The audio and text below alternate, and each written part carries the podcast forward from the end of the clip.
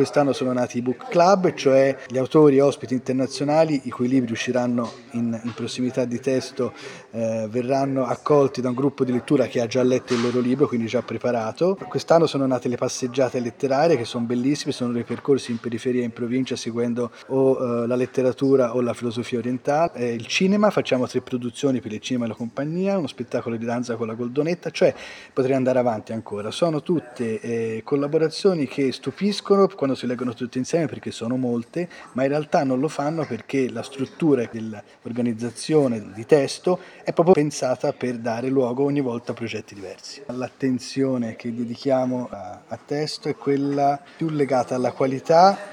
è legata, voglio,